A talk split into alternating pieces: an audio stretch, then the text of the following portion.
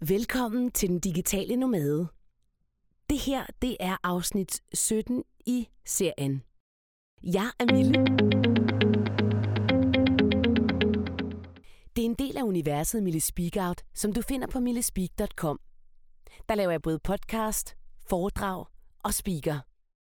Hvis du godt kan lide de her podcast, så giv den en anmeldelse i iTunes eller hvor du lytter til din podcast. Millespeak.com er der, hvor du finder det hele samlet, altså både min podcast, mine foredrag og alle mine speaks. Hvis du godt kan lide den her podcast, så giv den lige et uh, like, et thumbs up eller en anmeldelse i iTunes. Det vil betyde rigtig meget for mig. Du kan også dele den med dine venner, hvis du tænker, det her, det kunne de godt have brug for at høre noget om. Det vil jeg blive super taknemmelig for.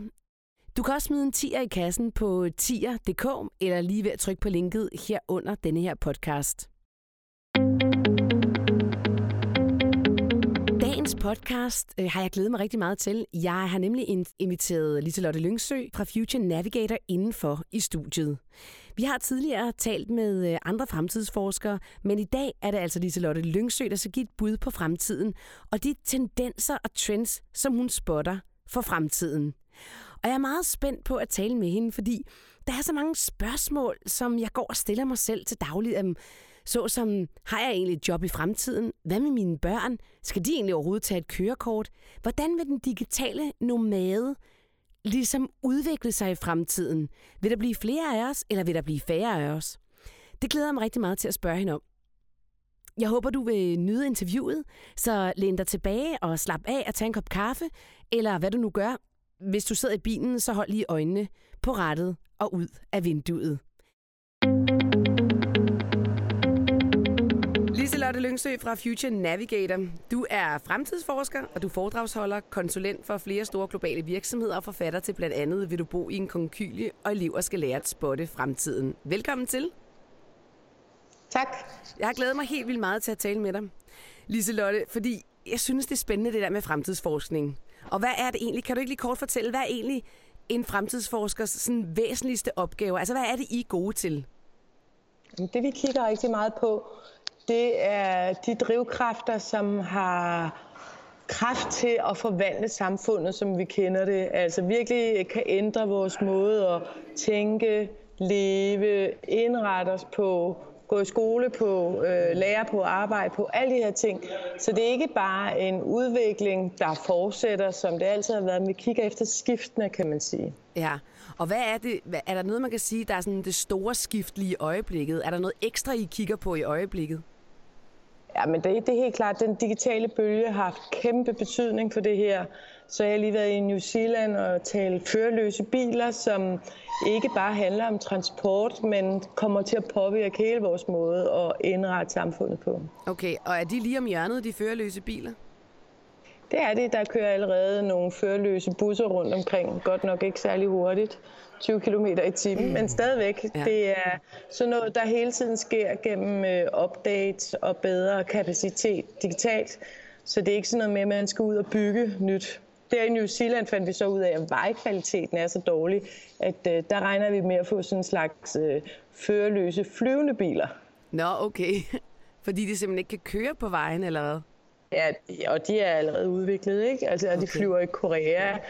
Øh, og det er simpelthen fordi, at vejkvaliteten er så dårlig. De har jordskælv og det ene og det andet. Ja, så, så der kan det bedre betale sig at, øh, simpelthen at få løftet øh, bilmassen op over vejen, så man ikke skal bruge en masse ressourcer og penge på at forny det. Ja, okay. Men det er jo sådan nogle øh, spændende øh, diskussioner, specielt når man sidder med planlæggere, der skal bygge ting, der skal stå i 50-100 år. Jamen bliver samfundet overhovedet, som vi regner med? Og sådan er det jo meget typisk, at det ikke gør, og specielt i dag, hvor at øh, tingene udvikler sig ekstremt hurtigt. Ja, altså mine børn på 8 og 10 år, kommer de til at tage kørekort? Tænker du? Det tror jeg ikke. Nej, okay. Øhm, noget af det, som jeg synes er utrolig interessant, det er jo netop at, at det at være digital nomade. Og det er også det, som mine øh, lyttere gerne vil høre noget om. Eller det, man også kalder location independence. Og så tænker mm-hmm. jeg, mhm. kan du sige noget om folk i fremtiden? Kommer de til at, at, at altså kommer der til at være flere digitale nomader, eller kommer der til at være færre? Jeg tror, at øh, vi får en meget større mangfoldighed i forhold til, hvordan folk indretter sig. Nu får du sådan alle trendsene samlet. Mm-hmm. Og det ene, som jeg var inde på, det er det med det digitale. Altså båndberedden, vi går fra noget, der hedder wifi til noget, der hedder li-fi, som er 100 gange hurtigere end det er i dag. Og som okay. fremtidsforsker er nok bare sige, at det kommer til at gå hurtigere. Man skal sige, og hvad så, og hvad så? For det første så får vi hologrammer, som du kan holde møder med. Så vi kan sidde sammen Mille, i samme stue, og jeg kan røre ved dig. Okay. I Japan har man allerede okay. lavet sådan nogle hologrammer. Og jeg rører jo ikke ved dig rigtigt. Jeg får ligesom sådan nogle elektroniske stimulanser i mine hænder, sådan så jeg fornemmer, at du er der. Ja. Øh, og, øh, og det giver selvfølgelig meget bedre mulighed øh, for hjemmearbejde. Det næste er så, at vi har en øh, generation, der er vokset op, nu kan du kigge på dine egne børn, mm. som gamer og spiller og som selv sammensætter. Øh, de vil da selv bygge det sted, de har lyst til at bo. Jeg tror simpelthen ikke, de har lyst til at flytte ind i en eller anden tilfældig boks i et lejlighedskompleks med nogen, de ikke kender de er jo vokset op med at øh, selv at vælge deres øh, venner, selv at vælge deres øh, øh, interessesfære. Så selvfølgelig, når de skal finde sted at bo en gang, jamen, så vil de sige, hey, hvem har lyst til at have børn på denne her måde? Og så kan vi spise sammen, og vi har vores eget område, og det her skal være spillereglerne. Mm. Så det, øh, det er en, en, en anden trend. Så en ting er teknologi, en anden ting er, at du har nogle, en ny generation med nye vaner, hvor vores generation, det er jo den der sofa-generation, der bare sad og fandt sig i det program, de fik serveret fra tv. Ja. Og, og ligesom bare flyttede i den der kernefamilie, fordi det var det, man skulle. Og de kommer altså til at få en meget større palette af muligheder. Mm. Så tror jeg, at øh, det med vores børn, det kommer til at fylde endnu mere. Det er ligesom den eneste langvarig relation, der er tilbage. Så jeg kunne også forestille mig, at der er rigtig mange, der arbejder og bosætter sig øh, mobilt efter, hvor kan vores børn så have nogle gode betingelser. Ja. Altså være sammen med nogle søde mennesker, eller i en natur, øh, vi kan stå indenfor, eller hvad det nu er, øh, man går op i. Så det vil også være et vigtigt parameter. Så er jeg inde på til start med førerløs bil. Det betyder så, at vi får faktisk mulighed for at være de der digitale nomader på en helt anden måde. Du kan faktisk flytte øh, ud nogle billigere steder, øh, fordi de ligger øh, væk fra, fra hovedvejen.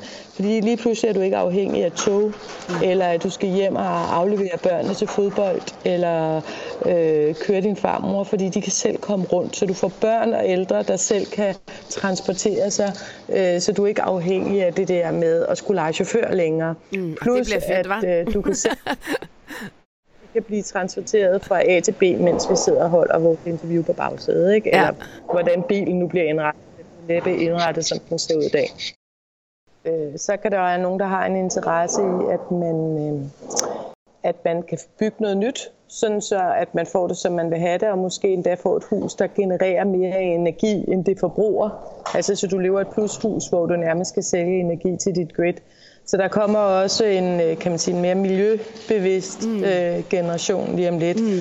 som tænker meget i, hvad er det for et aftryk, jeg sætter øh, på mit samfund, ja. som også har lyst til øh, at starte forfra. Så for Mille at vende tilbage til dit øh, spørgsmål, bliver der flere digitale nomader, så er jeg ret sikker på, at det gør der.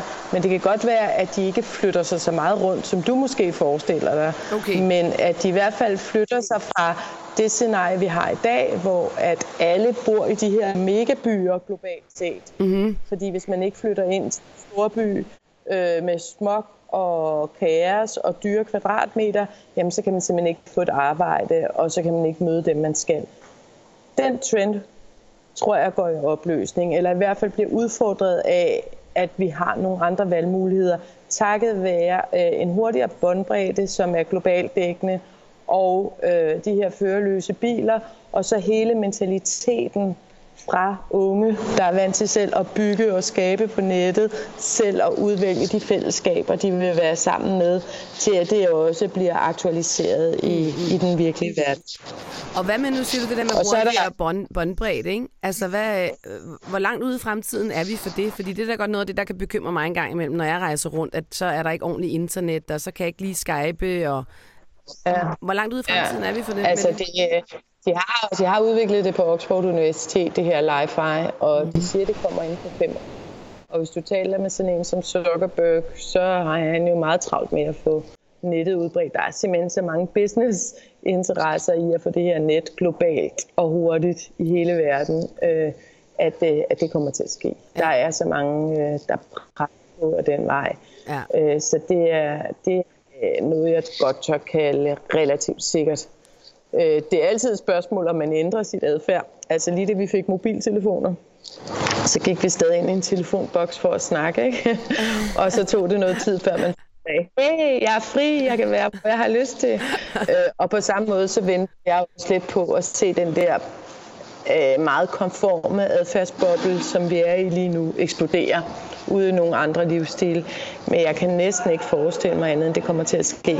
Nu talte vi lige øh, børn og, og, og den unge generation, mm. men det er jo også noget som, at vi får hjemmehospitaler, altså sundhedshuse. Ligesom vi har hjemmekontor, jamen så kommer vi også i stigende grad til at skulle tage sig af vores egen sundhed. Ja. Så det bliver også en del af, at ja, øh, digitale nomadevirkelighed, det er, at du har dit eget hospital med dig, ikke? Okay. At du måler på din egen du forebygger, og du træner, og du ligesom tænker i, jamen, hvordan, øh, hvordan har jeg kontakt til, til læger og hospitaler og alt muligt andet. Ja. Øhm, lige fra hjemmekemo til, ja, hvad ved jeg, men også selvfølgelig en masse forebyggelse, som øh, vi kommer til at se, det kommer til at ændre rigtig meget inden måden, vi indretter os på i forhold til du ved, at vi, vi går på hospitalet i dag eller til lægen. At det ligesom bliver integreret i vores hjem og i vores måde at måle på os selv.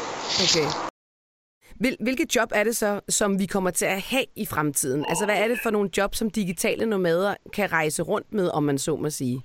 Hvad er det for nogle jobs, man kan rejse rundt med øh, i fremtiden? Jamen, det er jo alle de jobs, der ikke kræver fysisk kontakt, kan man mm. sige. Ja. Øh, I det øjeblik, at du skal tørre noget af, eller grave et hul, eller give en rigtig ægte krammer, jamen så er du nødt til at være der. Og, og jeg er ikke i tvivl om, at de fysiske møder bliver endnu vigtigere, fordi at, øh, at vi har brug for at binde de der særlige øh, kontakter for så derefter at kunne arbejde øh, digitalt. Så det er jo en kombination, mm. det er enten eller. Mm. Men, men det vil være sådan, at man, øh, man er bestemt ikke nær så bundet af location. Og vi vil se et tipping point nu, ja. hvor de store virksomheder, de har alligevel så svært på ved at, at lokke medarbejderne til at pendle og alt muligt for at komme ind på kontoret hver dag. Ja. At på et eller andet tidspunkt kan det ikke betale sig at komme derind, og så er man bare nødt til at gøre det på en anden måde. Ikke? Ja, ja, okay. Og gør de så det? Altså ansætter de simpelthen også folk sådan som ikke fysisk kommer ind? De store virksomheder? Ja, du kan sagtens, øh, du kan sagtens fordoble din ansættelse til samme kvadratmeter, hvis du er lidt fræk, ikke? Ja, okay. Og så har du så, så laver du, altså jeg plejer at sige, at øh, man skal lave virksomheder, hvor man øh, som mødepladser, og arbejdspladserne skal være derhjemme. Så der, hvor du skal koncentrere dig og ligesom øh, have noget i hånden på egen hånd, øhm, jamen der skal du se dit hjem som det kontor, du lukker dig ind i og får lavet dine ting. Og når du så kommer på arbejdspladsen, eller de living spaces, der opstår lige nu i det offentlige rum, jamen så er du der. Det er forresten et meget godt cue. Det er jo ikke enten arbejde eller hjem. Der er jo ekstremt mange spændende nye øh, nomade arbejdspladser, der opstår, som understøtter den her bevægelse øh, alle mulige øh, nuancer af, af forskellige former for, for fællesskaber. Lige fra caféer, der øh, accepterer, at du sidder der dagen lang og har netforbindelse, øh, til mere organiserede, interessemæssige øh, samarbejder. Øh, nogle, der er sociale entreprenører, eller Soho, som vi selv sidder i, ikke? som har 150 vidt forskellige virksomheder, men som deles som frokosten, og man kan komme, og man kan gå, og man kan skrue op og ned for antal sædepladser, som man har lyst til. Ikke? Hvis du godt kan lide den her podcast med Lise Lotte Lyngsø fra Future Navigator, så giv den et like i iTunes, eller del den med dine venner på LinkedIn eller Facebook. Det vil være super fedt. Tak for det. Og hvad med i forhold til, så tænker jeg, når, man, når nu vi for eksempel her i Danmark er øh, globale eller digitale nomader, kan man sige, rejser, også rejser ud i verden, altså ikke kun befinder os på dansk jord. Hvordan er det så i forhold til globaliseringen, tænker jeg? Fordi mange af de jobs, som vi har, det er jo, det er jo ting, som man har på nettet. For eksempel at lave øh, ja. øh, hvad hedder det, hjemmesider, WordPress-sider, eller hvad det nu kan være, SoMe, alle de der ting, man kan lave online. Ja. Men hvordan, øh, altså, hvad med globaliseringen? Fordi at, øh, der findes jo masser af mennesker, der kan løse de her opgaver langt billigere, end vi kan i Danmark. Er det, noget, er, det noget, ja. er det noget, vi ligesom skal tænke over i forhold til, hvordan vi, øh, hvilke kompetencer der er, vi skal have i fremtiden som digital nomade? Altså, der tror jeg mere, at det handler om, at øh, i det øjeblik, at du let kan forklare, hvad der skal laves, og du kan lave algoritmer, altså en slags opskrifter på, hvordan man laver det rent øh, digitalt, mm. jamen, så kommer der nogle computer, der laver det her langt bedre. Så mm. jeg tror ikke, vi skal være så bekymrede længere for, er der nogen andre i andre dele af verden, der sådan og sådan. Der har det faktisk vist sig, øh, for de store virksomheder, der har meget øh, erfaring med at outsource, mm. At de indsourcer igen, fordi der er nogle øh, kulturbarriere, øh, som er kæmpe høje i forhold til øh, opgaver i hvert fald, som kræver noget empati og som kræver noget, øh, noget lokal forståelse. At, øh, at der er der stadig masser af opgaver, øh, hvor det altså betyder meget, at man er dansker eller australier, mm. eller hvor man er fra. Okay. Og øh, men selvfølgelig, altså, så, så kommer der et kæmpe skift, sådan, så hvis du kan fortælle, hvad du laver, når du laver, hvad du laver, så kommer der robotter, der kan det. Ja, okay. Og så jeg skal være bekymret for det. I virkeligheden. Hvad mangler der? Altså, hvad mangler der at blive lavet, som ikke bliver lavet? Det er ja. i virkeligheden der, du skal sætte dit fokus. Så hvis du synes, at du øh, øh, er bange for, at der kommer en ind, og der vil læse bedre korrektur, end du gør, så skal mm. du hellere være bange på den algoritme, der gør det bedre end dig. Okay, det er jo interessant. Og nu tal, vi talte også om det der med, at du sagde, at vi, vi kommer til at kunne bo, øh, bo ude med førerløse biler, og vi behøver ikke at køre vores børn til, til sport og så videre. Hvad er det for nogle børn? Det synes jeg nemlig også er lidt interessant. Hvad er det for nogle børn, vi får, når det er, at de vokser op på den her måde, og vi for eksempel tager dem med ud i verden og bor og, og rejser med dem og arbejder med dem. Hvad er det så for nogle, altså, hvad er det for nogle børn, der vokser op på den måde? Altså det er, der, der, der er nogle ting i det her, som øh, handler om, at som fremtidsforsker kigger vi også på nogle øh, kan man sige, grundlæggende øh, ting, som altid vil være vigtige, og det er sådan noget som tilknytning. Mm. Og undersøgelser viser, at for eksempel diplomatbørn, som har rejst rigtig meget, aldrig har haft øh, lange, forpligtende fællesskaber med andre, fordi de er blevet flyttet fra, tid til, fra sted til sted de får kæmpe udfordringer. Ja. Og det, det vil, det vil øh, sådan et nomadebarn også få, med mindre man er meget påpasselig med, måske gennem de digitale platforme, man bevarer kontakten øh, til de fællesskaber, der er undervejs, og sørger for, at det ikke bare er et overfladisk venskab, men at det er rigtige mennesker af kød og blod, man kan trække på, og som man kan forholde sig til, og som man kan knytte bånd til. Øh, så, så, så man skal altid huske øh, med fremtiden, at der sker mange ting i vores omverden, men som mennesker, så fungerer vi altså helt som i ja, samler samfundet. Mm, ikke? Altså ja. mennesker har udrykket ud ekstremt lidt. Så de der grundlæggende behov for at knytte bånd og for fællesskab og få en eller anden grundlæggende dannelse, tilhørsforhold, det er lige så vigtigt, som det altid har været. Ja.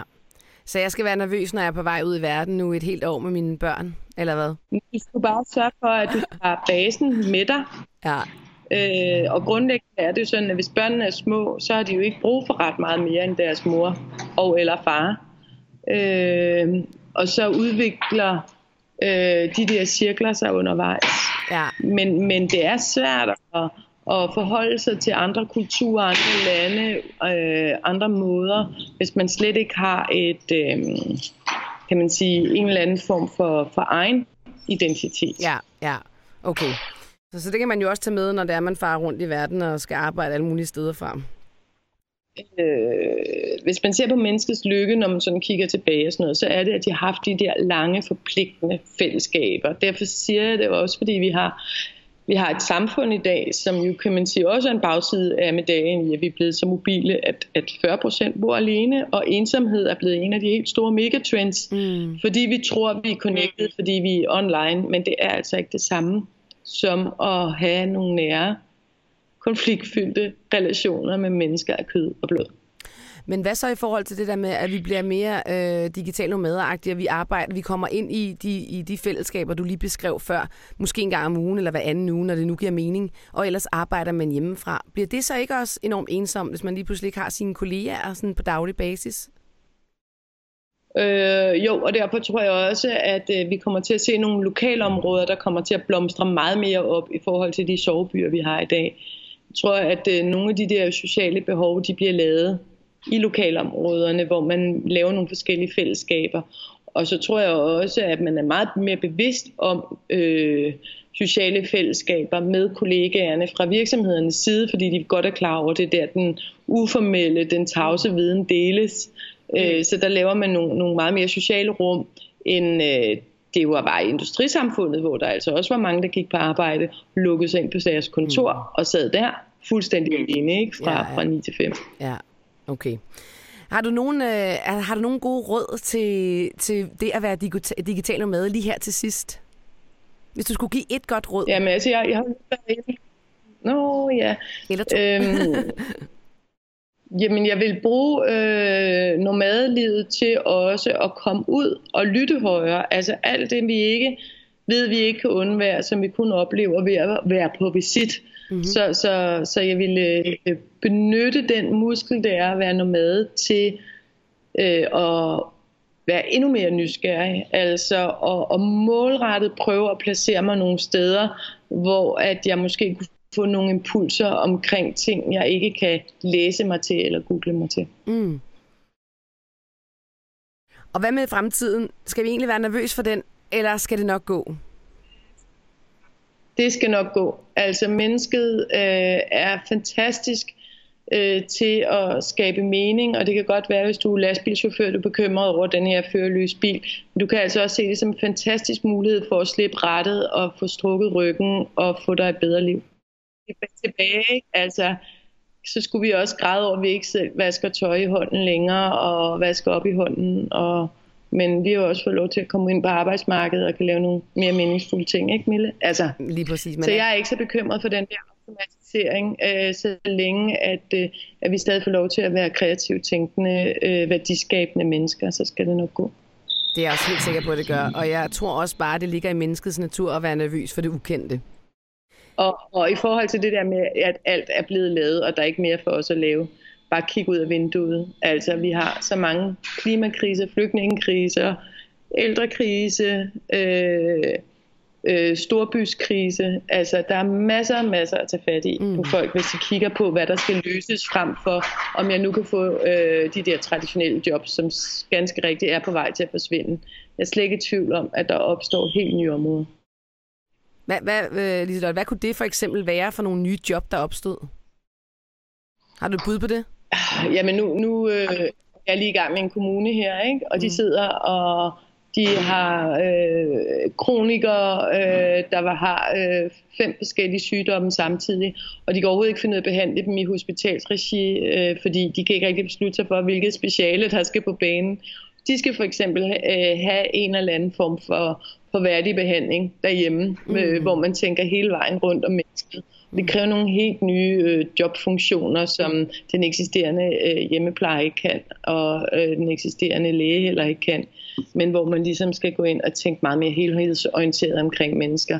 Og øh, jeg tror i det hele taget, at mange af de faggrænser, vi kender i dag, bliver brudt ned, fordi de giver ikke mening længere i forhold til de ting, der skal løses. Der skal man øh, arbejde mere på tværs øh, og sætte sig selv i spil på helt nye måder, hvor man øh, virkelig øh, går ind i, hvad er det for et samfund, vi gerne vil skabe, og hvad er det så, der skal til, og hvordan kan jeg så bidrage til det, mm. frem for at nu holder jeg fast i job.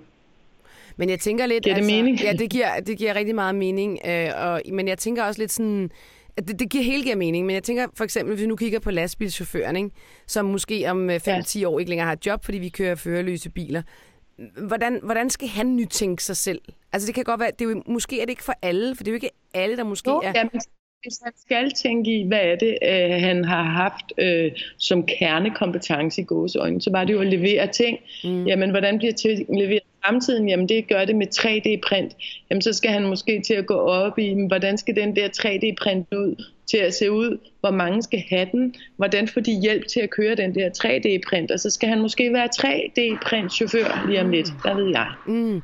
Ja, men det, det er også... Øh, det er netop at prøve at tænke, tænke alternativt ud af boksen, tænker jeg. Men det er måske, hvis man ikke har været vant til det, så kan det jo godt være en lidt øh, overvældende verden, tænker jeg bare. Ja, så er det, vi har alle de der med miller. Midalderne mænd i lejkra, der kører de midalderne mænd i lejkra, der kører ud på landevejen længere og længere, længere på deres meget dyre racercykler. så det er bare det. Det må være rådet. Hoppe op på en racercykel og finde ud af det tror ikke, de kommer nogen vej. Uh. Men øh, de kunne overveje at stå og lave noget nyttigt. Ja, øh, det vil jeg hermed være den afsluttende kommentar. Øh, Lise Lotte, tusind tak, fordi jeg måtte øh, ringe og forstyrre dig. Og øh, du kunne fortælle om, øh, hvordan tak. fremtiden kommer til at se ud.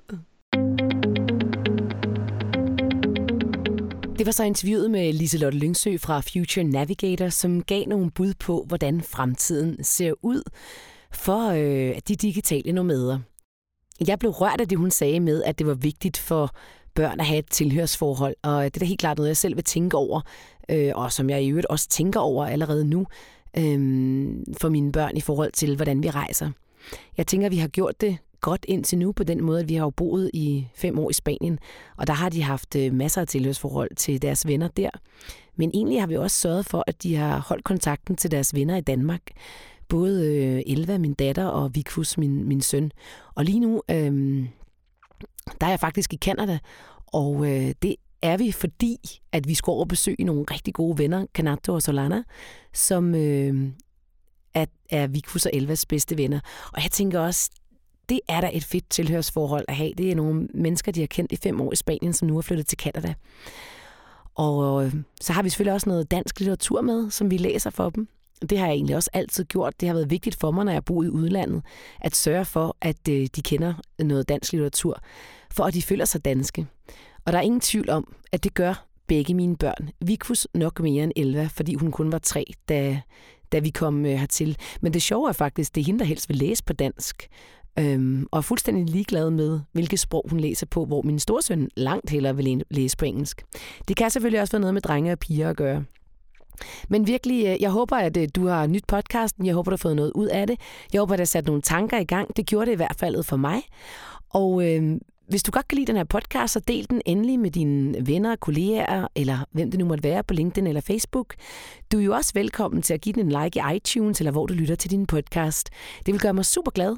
Og sidst, men ikke mindst, så kan du jo øh, smide en tier i, øh, i postkassen, hvis du har lyst til at øh, bidrage økonomisk til den også.